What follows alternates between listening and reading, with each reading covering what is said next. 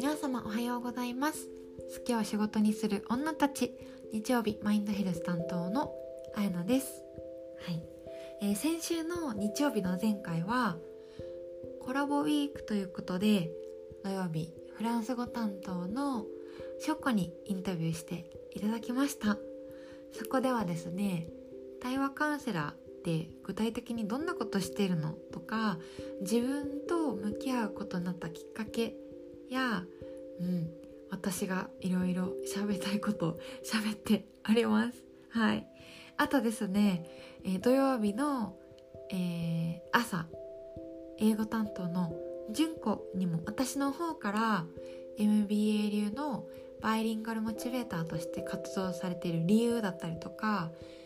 イギリスの会社員しながら個人の活動しながら MBA にも行かれてる。そのモチベーションってどう保たれてるんだろうみたいなお話などあのお伺いしてきました。はい。もしねまだ聞かれてない方は是非お耳にかけてもらえたら嬉しいです。はい。で今日のテーマなんですけれどもえー、正解を探し始めるとしんどくなるというテーマについてお話ししていきます。はい。突然ですけど皆様はどうでしょうか？こうじゃなければいけないとかこうあるべきなんだよねって思ってしまうことありませんか？なんか例はちょっといいのがパッと浮かばないんですけどなんだろう職場でうん書類作りをやっている時に完全に完璧にあの自分が作成し終わらないと出せない、うん、自分が全部完璧にやらなければいけないって思っているだったりとかうんなんか他の人が忙しそう忙しいってことは自分がここのシフト入るべきなんだよねだったりとか。うん。なんだろう。役割的なこともあると思うんですよ。なんでしょうね。長女長男はこうあるべきだったりとかお母さんたるやあの毎日子供と遊ぶ時間取らなきゃいけないんでしょとかご飯はこうした方がいいんでしょうみたいなこうあるべきなんでしょうみたいな風なイメージですね。うん、そんな風にこうじゃなければいけない。こうあるべきだって思うことないでしょうか？うん。なんかこう一つの考え方にどちらかというと意識がいってしまっている時ってあのさっきの仕事の話とかだと本当の目的はあのお客さんにとって嬉しいなって思うアウトプットがあの受け取れたりとか悩みが解決することだったりするんですけどなんかその目的だったらもしかしたらあの他のプロジェクトメンバーに社内のレビューに出してもっとよくできる改善していくっていう方法でもいいかもしれない。一緒にこう作っていく考え方でもいいかもしれないんですけどあの自分が完璧にしなきゃあのあるべきなんでしょうだと他の選択肢が考えられない感じになっちゃうというかまあ苦しいですよね。うん、じゃああのこれどうしてこうあるべきとかこうじゃなければいけないって思ってしまうのかっていう理由は、うんあのー、正解がある前提で考えてしまっていることがあるんじゃないかなって思うんですよね。うん、本当は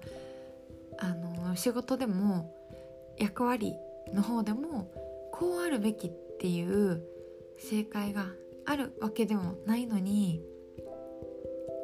正解がある前提で考えてしまっている可能性があります。はい。なんかその背景としては、うん、職場で昔そういう風に振る舞ってもらってたことからの判断かもしれないですし自分のお母様がこうしてくれなかったっていうところからいやこうするべきなんでしょうって思ってしまったとかね根っこのとこは本当にそれぞれだと思うんですよ。なんですけどこれは正しいなんかこれは正しくないっていう考え方にとらわれてしまうとあれそもそもこれってって考えられにくくなってしまうというか頭の中だけのあの考え方方法だけがあのやるべきみたいな感じで走ってしまう他の方法が見えなくなりがちなんですよね。はい、じゃあじゃあどうしたらいいのかっていうとなんか私は2つお伝えしたいんですけど1つはそのあの何かをしてる時に苦しさとかこうあるべきみたいなのが出た時って何かあの何かに気づいてのサインとして受け取ってほしいんですよ。うん、なんかちょっとこのやり方違うかもなとか、うん、そういう感じですね。でもう一つは、えー、自分以外の人に話すっていうことがいいなって思います。うん、なんかその仕事とかだったら会社の人に言いにくいことがあれば本当にコーチとかカウンセラーとか第三者のような人がいるといいかもしれないんですけどその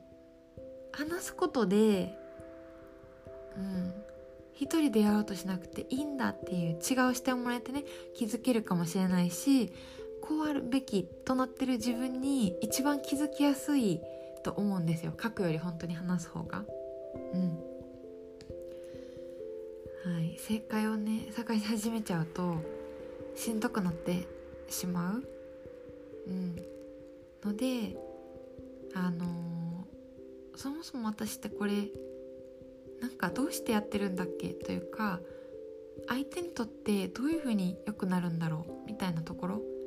も含めてやっぱ人がいた方が、うん、違う考え方違うアプローチ。自分だけではなくってもっと自分だけじゃなくて周りにももっといい選択肢が見つかる。うん。見つかることがあります。はい。本当にあの自由な考え方方法ってあるのでどうかねあの苦しさを感じる時とかあの何々べき何々こうあるべきっていう時にうん。あの思ってるなって思ったらなんか気づいてのサインとして是非受け取りましょうっていう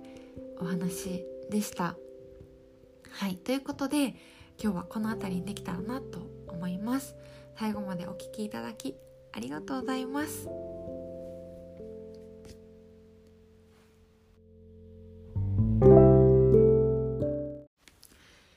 明日月曜日はファッション担当の